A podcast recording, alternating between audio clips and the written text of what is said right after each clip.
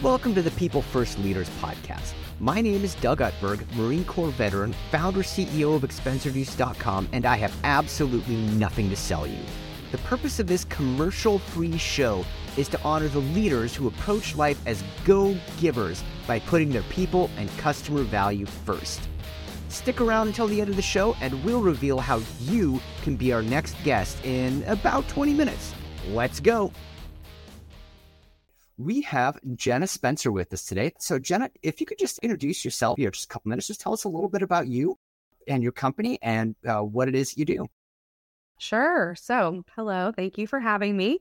I'm Jenna Spencer, and I live in, well, the outskirts of Greenville, South Carolina. So, I'm on the East Coast, and we just recently moved to what we're calling our hobby farm. So, it has all the makings of a farm, but not actually farming. So it's been very interesting. I have a lot of stories about that. We have lots of cats and dogs and chickens and, you know, a lot of non farming animals.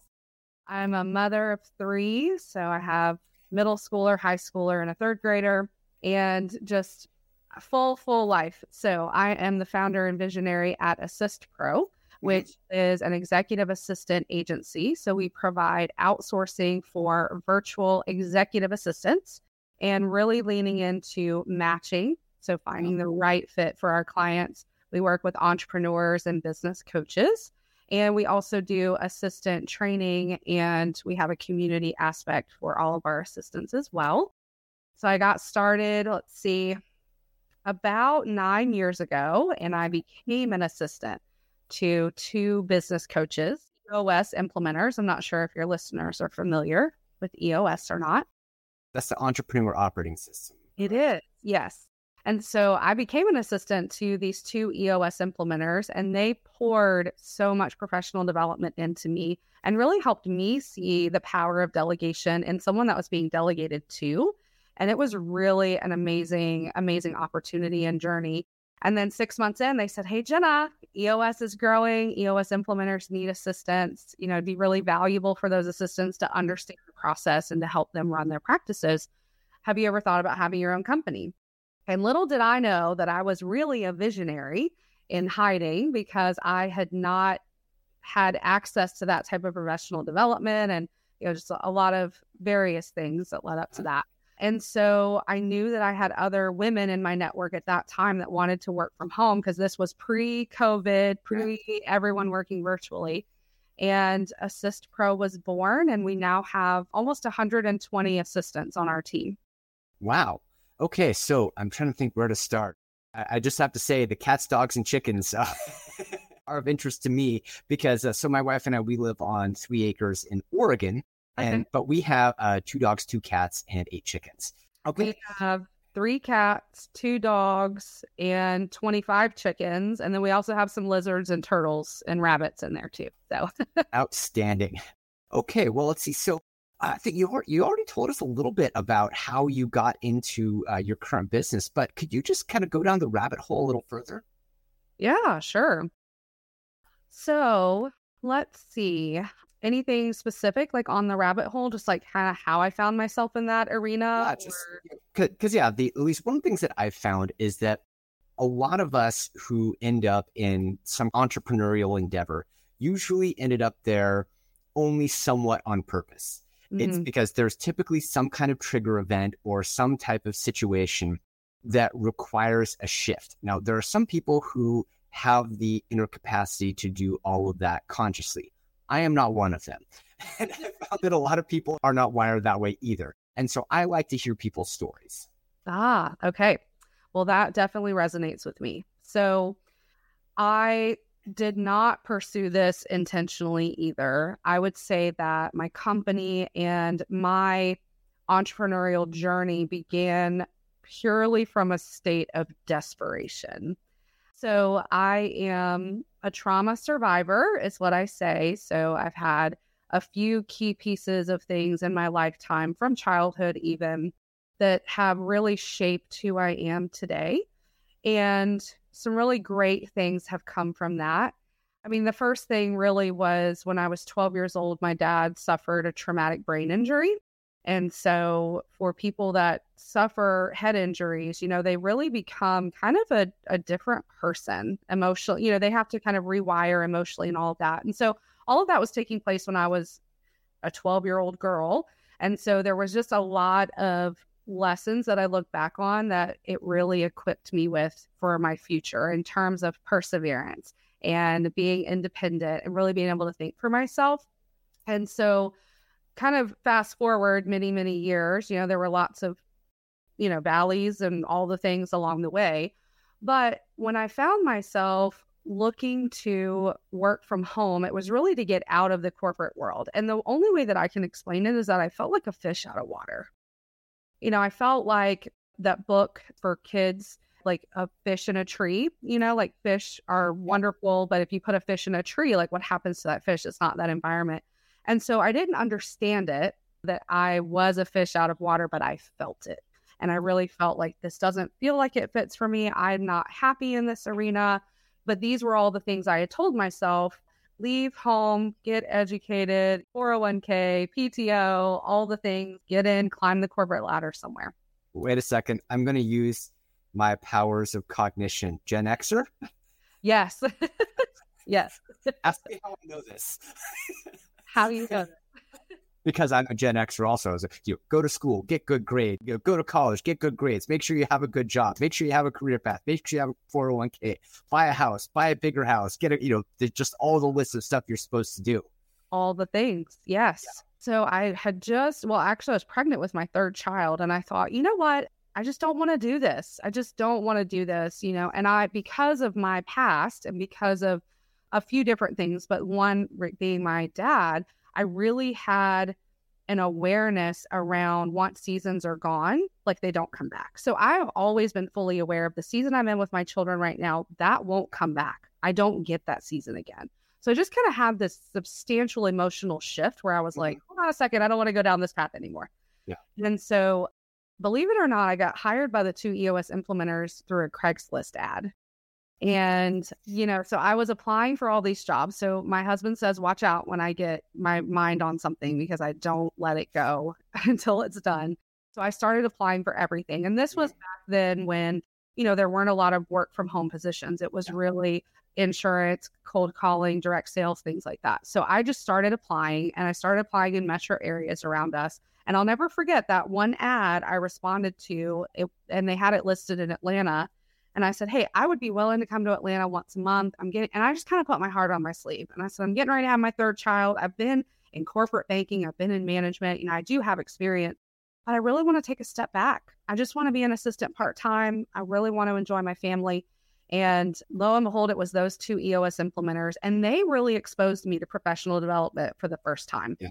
because I had never been entrusted with details that would impact someone's life. And they're like, okay, I'm going to Alaska. Can you book a car for me? Or, you know, can you do this for me with my family? And so not only did I have an actual impact on their lives, they were giving me books and professional development. And it literally changed the course of my life. And now the lives of 120 assistants on our team. So it is, I love the evolution of the story because I really am a completely different person today because of that experience the personal development part resonates with me because at least one of the things that I've noticed, because yeah, I, I came from a corporate background as well. I had a 20 year corporate career.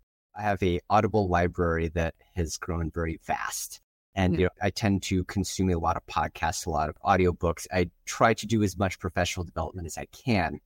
And the thing is, when you're in a corporate environment, of course, every corporation is going to say they want you to develop professionally. But what ultimately happens is that that professional development only matters if the decision makers decide that you are the person to move up. Mm-hmm. Otherwise, you can develop as much as you want, but unless the gatekeeper gives you permission to move up, you're not going anywhere. Totally. I didn't even think about it that way. That's really great insight. It was developed over many years of frustration. mm. There's a personal story there. oh, yes, exactly. Yeah. I have my own therapy time coming up. Okay, well, so in keeping with this theme, tell me about the biggest setback you encountered in your life and or career and how did you overcome it? I mean, you one that you mentioned was your father having a brain injury when you were 12. I mean, I just think about when I was 12, you know, that's probably one of the most insecure times in adolescence. That feels like really unfortunate timing for having to go through a significant family trauma. But again, don't let me put words in your mouth. Yeah.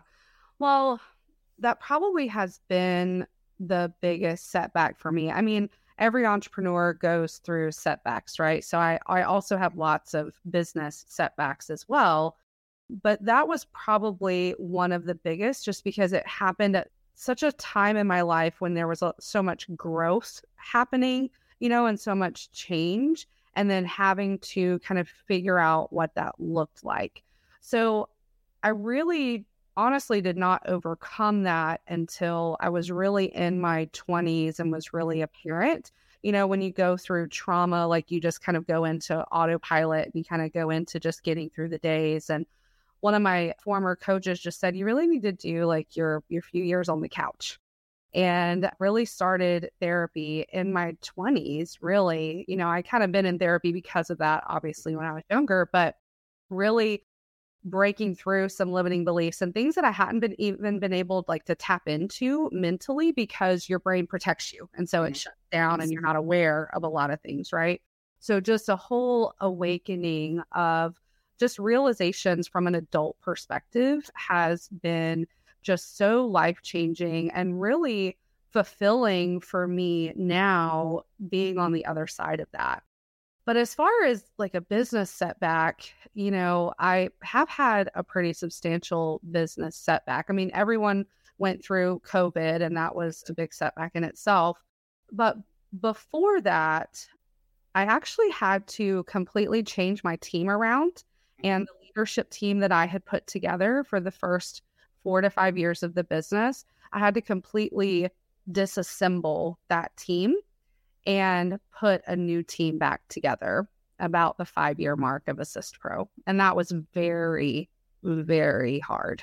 I really like hearing these stories because okay, I'm just going to rant a little bit because I think the thing that happens in the social media age is that everybody's highlights get posted, right? You know, somebody says, you know, how I became a seven figure entrepreneur in three years or less using YouTube, you know, how I built a hundred million dollar empire, you know, how I blah, blah, blah, blah, blah. And it's like, okay, yeah, you know, real life for the rest of us works like this. You have an idea, you have a little bit of success, and then you hit a wall. Yep. And then you might have to take five steps back before you can take 30 steps forward. But nobody cares about your journey while you're taking those five steps back. And so th- that's the, the the thing that I've become really sensitized to is that you know it, in order to make it to great achievements, you have to go through epic failures. Mm-hmm. But nobody is interested in hearing about those until you've reached the other side of the chasm, you know, until you've gotten to that big success and you have the the however many how I whatever big achievement in you know disturbingly short period of time. Right. Just a part of my thing is I would rather bring some more reality to people's lives because we're all going around comparing ourselves to people's highlight reels. I just don't think that's healthy. So anyway, all right, rant over. totally. I could not agree more. Oh my gosh. So it's interesting because when I had to make that decision, well, I chose to make that decision. I could have chosen not to. I don't know if I'd still be sitting here today or what the status of Assist Pro would be, but I chose to make that hard decision. And that really came on the heels of my harsh realization the harsh truth that once I hit a million in revenue, that everything was going to be easy. So I had this notion the the climb to a million is going to be so hard, but once I get there, I'm going to know everything, and then it's going to be wonderful. And I'll never forget, I was on the phone with a couple of potential mentors, and we were talking, and I was like, "Yeah, I'm going to own a ten million dollar company. Assist Pro is going to be ten million dollars." And they said, so are you sure? Like, are you really sure that you would want to have a $10 million company? Because you know you have $10 million problems uh, with a $10 million company. And I was like, and so they said that. And I remember thinking, no, they're just kind of saying, really $10 million problems? No, because once I hit a million, I'm going to have it all figured out. And then it's going to be great. It's going to be easy. I think I cried for maybe 24 hours straight after kind of hitting that million. And that's when we had that initial kind of the bubble burst, right? You had all that initial growth and everything was great, rapid growth. And then you needed more infrastructure and you needed more from your team and more for the company. And then the wheels started falling off.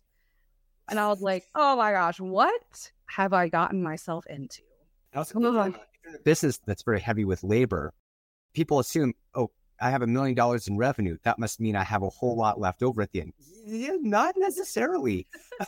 labor based businesses, typically, your best case profit margin is around 20 to 30%. Yep. A lot of cases it's lower just because, yep. right? You know, the what you earn is the difference between what you pay your people and what you bill the client. And if you pay your people a salary, you are, unless you're billing out 100% of their time, you are subsidizing some of that time that you're not able to bill. And I think that's one of the things people think there's a really big difference between revenue and profits. Yeah, and that was also one of the harsh realities for me because I'm like, well, where's all the money? I like, I thought I was gonna have a million dollar. Where's all the money? Where does my bank account not have more money in it? So I also realized that's when they'd say, okay, and now right. multiply this by 10. Is that right. what you want? yes, exactly. And then I was like, okay, hmm, wait a minute. And so it's been interesting because now whenever I hit a new growth metric, because now we're bumping 5 million, it's like, okay, now I'm preparing myself for, okay, so there's going to be something new to learn like around the corner. And I just thought, you know, up to a million kind of, I was like I had my core team of people together, but you know, I didn't really have a right hand and I was a visionary and didn't really know it. So that was the first way that I overcame that was I made that investment into a right hand. So in the EOS world, that's my integrator because we run on EOS. And so my integrator came in and, and I'll never forget, I hired her fractionally and she said, "Oh yeah, you you need a full-time person. You don't you don't need fractional help. You need like life support." And I was like, "What do you mean?" it was looking back on it now, it is so funny. But in the moment, I was just like, what? What? Okay, there. I thought at a million everything was going to be great. Now I have no money, and you're telling me I need life support, and I got to put my team together differently. Like, what is going on? oh goodness, isn't that just the way it goes? Okay, well, let's take a little bit of a turn and tell me about you know as you've gone on this way. What's the biggest lesson you learned about delegating while still developing leadership in the people you're delegating to, because I think that can be actually, I think you have to delegate really to develop leadership. But, you know, how is it that you can, you know, because a lot of people, especially people who are like, say, founders, there's a tendency to feel like, okay, nobody can do it as good as I can. Yep. And letting go of that control. How do you do that? What, what have you found is really the secret sauce there? Yeah, great question. So I think there's a few key things there. So the first is that yes, we always think that we can do it better, do it faster. Mm-hmm. It's hard to tell someone, it's hard to delegate to them, but you know, but they're not going to know what I need and you know, maybe it takes me too long to figure it out to even tell them what I need to do.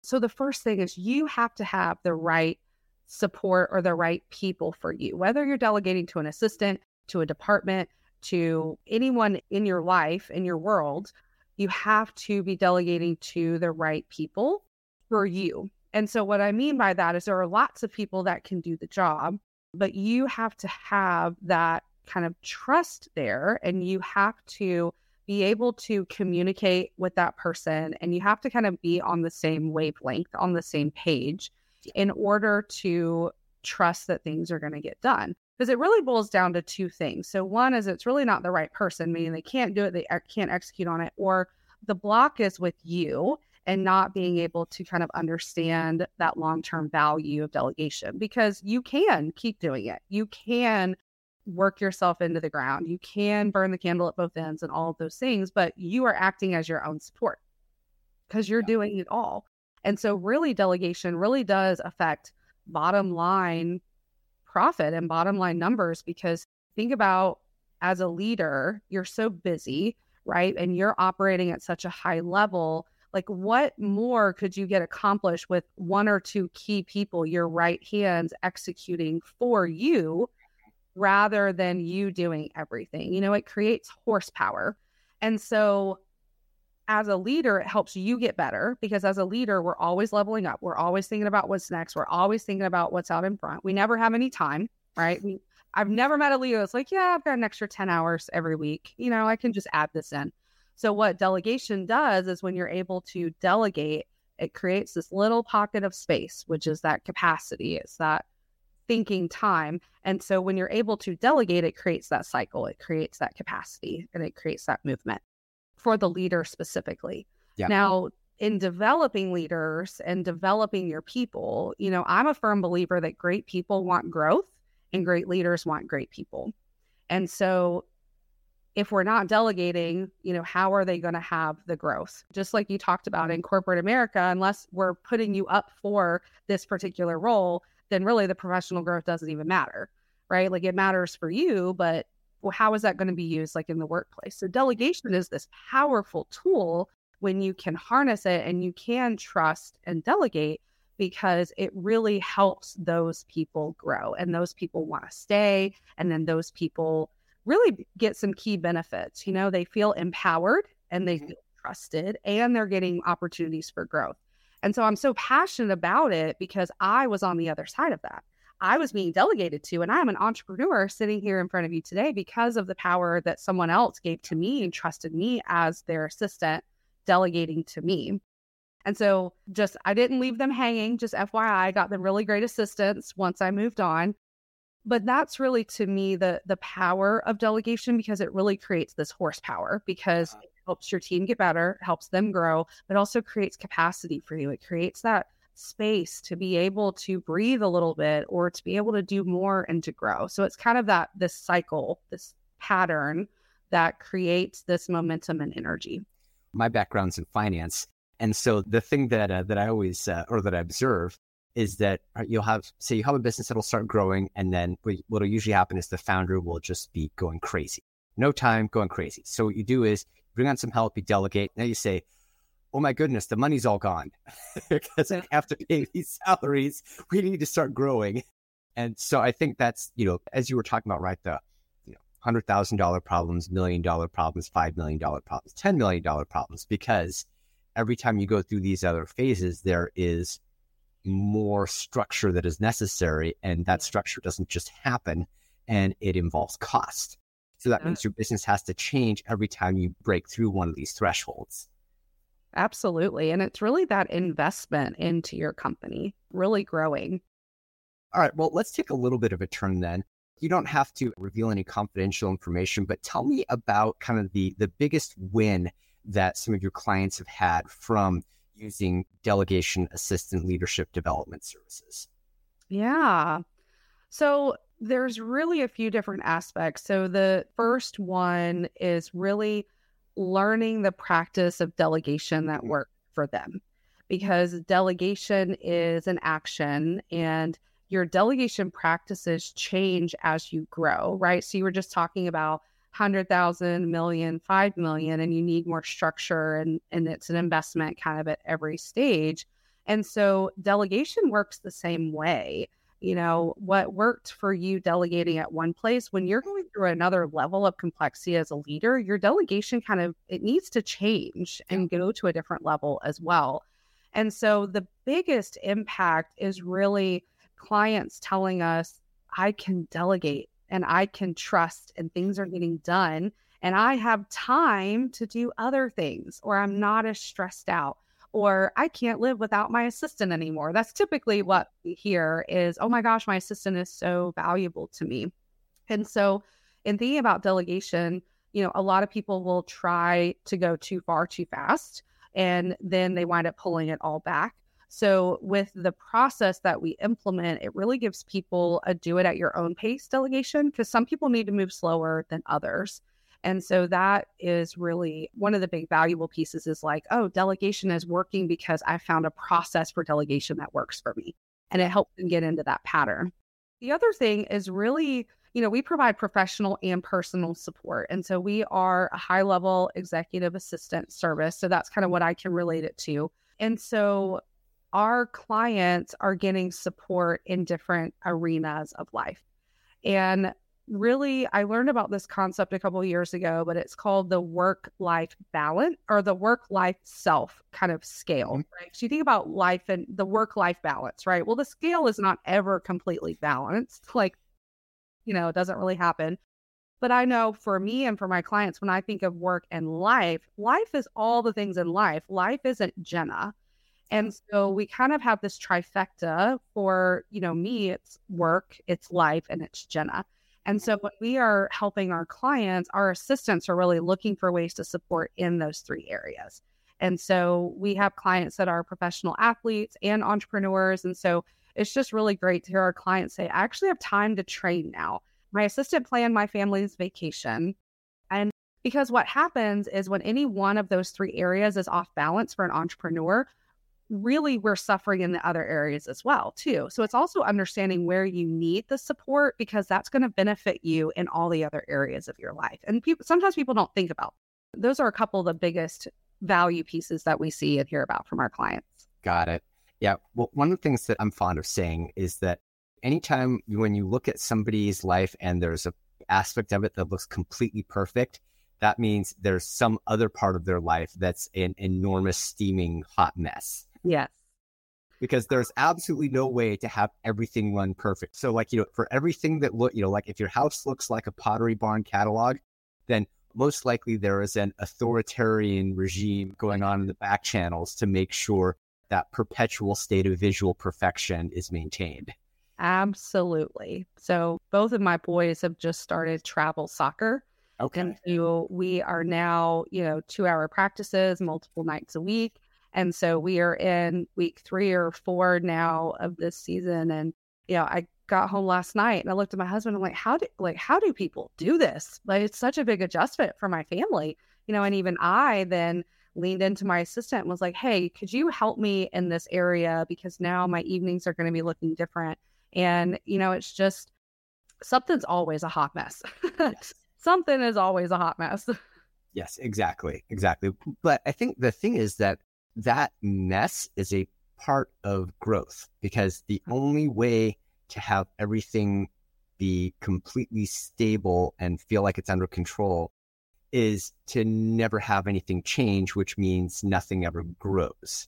Over time, what will happen is the process of entropy will basically take, if we try to make our life not change, it will eventually fall into decline just because any organic process needs to have energy injected into it on a continual basis or it mm-hmm. will decay. Yeah. That's how entropy works. Yeah. Wow. Well, I don't have the. I'm getting a little woo woo here. But... Yeah, no, that's okay. I don't have all the science that you do. I I do remember my business coach. We were in one of our EOS sessions, and I was having like a very emotional response to something new that we were going to try. I really don't even remember what it was. And yeah. he goes, Jenna, you know, when you're on the verge of a breakdown, you're really getting ready to break through. And I was like, wow, because I wanted this specific piece of growth, but it felt so uncomfortable. It felt uh-huh. messy. It felt like, you know, I don't really understand. And then he also said, well, you know, they don't call them growing pains for nothing. It's not growing easy, it's growing pains. I'm like, well, there you go. So simple. when you said growing pains, you were giving me 80s flashback. Like good Gen Xers, we were all raised by the television. So there were. All right. We're talking about effectively delegating and you know to be able to free up your time. So give us a little bit of the framework, right? You're talking about how some people go faster, some people go slower. Kind of how do people achieve that result? Or kind of what's the secret sauce to being able to get it right? Yeah. So I created a framework that is called the DASH method. Mm-hmm. And the way to think about it is a relay race. Okay. Because in a relay race, like with delegation, you're not just going to so you think about the relay race, like they practice together, they run together, and you know everybody's stationed where they need to be. The first person kind of takes off, you know, runs their part, and they don't just collide into somebody standing still and just go, here, here you go, or completely stop and hand it to them, and then the other person takes off. There's kind of this slowing down the, while the other person's ramping up, and there's this handoff, and the other person takes it and runs with it. So just for the visual listeners out there, that's kind of the whole thought process of successful delegation. So, DASH stands for download, ask, shadow, and handoff. So, where I see a lot of people go wrong with delegations, they're like, oh, I have to delegate and I need to delegate all the things and I need to delegate all the things right now. And then they crash and burn because there's an immediate loss of control, right? In so many different areas. So the number one rule is you never delegate more than three things at any one time. Mm-hmm. And the more nervous you are about delegating, the more slowly you need to go. It also doesn't mean you're going to lose control of everything because you can control how you delegate. So The downloading portion is really just thinking about what is it that I want to delegate and where am how am I comfortable delegating this? Maybe I do want regular check-ins. Maybe I just want to start with a couple of easy things. So you're thinking about why is this important to me? What value am I going to get from delegating this? Like in a perfect world, if I could delegate this, what else could I do? So you're really doing a brain dump as the leader, as the entrepreneur about what it is that I want to delegate. In the ask portion, you're really going to ask the person that you're delegating to do the first few steps, however much you're comfortable with. So for me, even though I own a company about delegation, I was so scared to delegate my email. So I had to go very slow. And I asked my assistant, my first ask was watch my email for an entire week. Just watch what I do. Don't touch anything. It's kind of a control freak with my email. um, so you kind of go into this asking phase of what you're comfortable with. So make it very specific if you're scared to delegate or you're mm-hmm. nervous about it. Like, hey, can you draft this email and then I can take a look at it? You know, don't send it out. Put this on the calendar, but don't send the invite yet. Let me take a look at it, make sure that it's right. So, little things like that, finding out what you're comfortable with and making those initial asks kind of once you get into a little bit of rhythm with that, then you want to move into what I call the shadow phase. And that's where you are letting that person execute to whatever degree that, you know, you're comfortable with with growth in mind to really execute those things and then you're keeping your eyes on it. So you haven't completely let go and this is where you would be comfortable to say, "Hey, I really liked how you did this. Hey, next time let's try this on this part." And then you're really shadowing and overseeing. And then handing off is really important because sometimes when people are delegating, they're delegating individual asks versus letting someone take over the responsibility of managing it. Mm-hmm. And when you're handing off, you're really saying, Hey, I'm going to leave this in your hands now. You're responsible for it. We've identified these three things. With if any one of these three things goes wrong, you bring it to me before you make a decision. You kind of put that framework in place, but then you let someone else manage it. And when delegating, it's so important to think about what's the responsibility of this thing that I'm asking. Because if you're saying, hey, I need lunch with this person, just schedule that, or hey, and you're delegating individual tasks, you still have to mentally process it and mentally manage it. But if you're able to delegate an entire responsibility like email, and now you do my email for me and you let me know what I need to review at the end of the day and things like that, you're actually handing off a responsibility that then you don't have to continually mentally manage either. Mm-hmm. So I kind of threw a few extra things in there, but overall, the process is go at your own pace, but continue to grow and continue to move forward, do regular check ins. And so that DASH method was created for those people that are like, well, delegation sounds great. I understand the value of it, but how do I actually delegate? So, yeah, well, and one of the things that I would almost append with that onto that is to say, be kind with the people who you are delegating to and in a lot of cases, right, give people some rope and then give them feedback and then give them a chance to correct it. If your feedback is you don't like a sledgehammer hitting a piece of sheet metal, it's possible that your assistant may not have the best, the type of experience that would make them want to stay around for a long time. Absolutely. So I do have a course that kind of has all this framework in it, and there's all of those things in it you know, celebrating your wins and what are the key takeaways and doing regular meetings with who you're delegating to because we call it like the swoop and poop when you kind of come in and poo all over it when things aren't going right. But that person might have done a lot of really great things. And so it's really important as a leader to feed those people that want the growth and want to help and want to support also focusing on the positives. And so there's a lot of other things baked in there. So I'm glad you brought that up. It's very and, important. And oddly enough, it seems to be the swoop and poop folks who are the ones who are always complaining how they can't find good people. Yep. I would agree with that. All right. Well, uh, okay, let, let's kind of take a little bit of a turn and tell me what are some of the biggest misconceptions you see? Kind of what what what are the because I just like things that are counterintuitive. What are some of the you know kind of some of the ahas or things that people have always said? You know, that, that's really surprising, or I never really thought about it that way. Ah. So we hear that a lot when we are matching clients with assistants because you know a lot of people think with delegation there's first of all there's a right way to delegate and you know, I should be able to delegate and it should be easy. Well, kind of going to the first part of that, however, it's easy for you to delegate is how you should delegate. And so I think a lot of people get hung up on, I don't know if I'm doing this right. And there must be a right way to delegate, but it really comes down to, you know, everyone has different communication styles. You have different styles as a leader. Your delegation style is going to be different. And so I always use the comparison of like me and my integrator. We have completely different delegation styles. If I tried to delegate like her, it would not work. If she tried to delegate like me, she would probably go crazy because I'm a visionary and not very process oriented. But the other really cool part, or the other piece of that, is the kind of person you need to delegate to. So in the assistant world, I need a mom. I need someone that's going to gently remind me something three or four times. I need someone that's going to say, hey, don't forget, we've got to get matching Christmas pajamas for the family Christmas trip. And here's four styles that I think you guys would like. So I really need someone that I can talk to and talk things out with. I'm a verbal processor. And so it really give yourself that benefit of, well, what kind of person would I like to delegate to? And just kind of think through that because that's the kind of person you need to delegate to. And that's the kind of process you need to follow. It really is that simple. And we hear that a mm-hmm. lot from our clients like, oh my gosh, I really never would have thought of that, but this is working so well. I thought I needed a, you know, XYZ type assistant, and this is working out even better than I thought.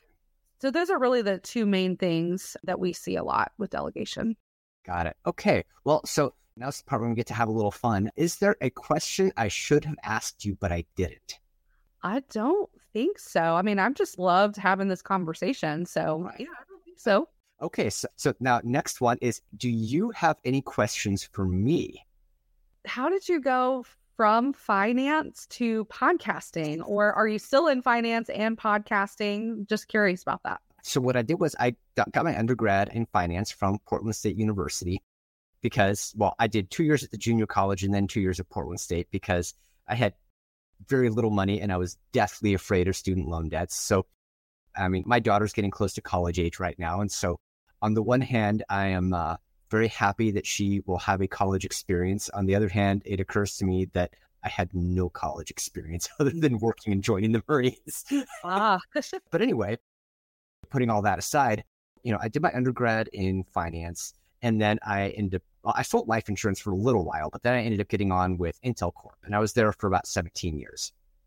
The podcasting tie in came because a friend of mine, he, he does turnkey real estate. At his primary business development mechanism is a podcast. It's actually called the Creating Wealth Podcast with Jason Hartman. If you're interested in hearing about, well, I was going to say real estate plus his perpetual stream of consciousness about all other aspects of life, feel free to check it out.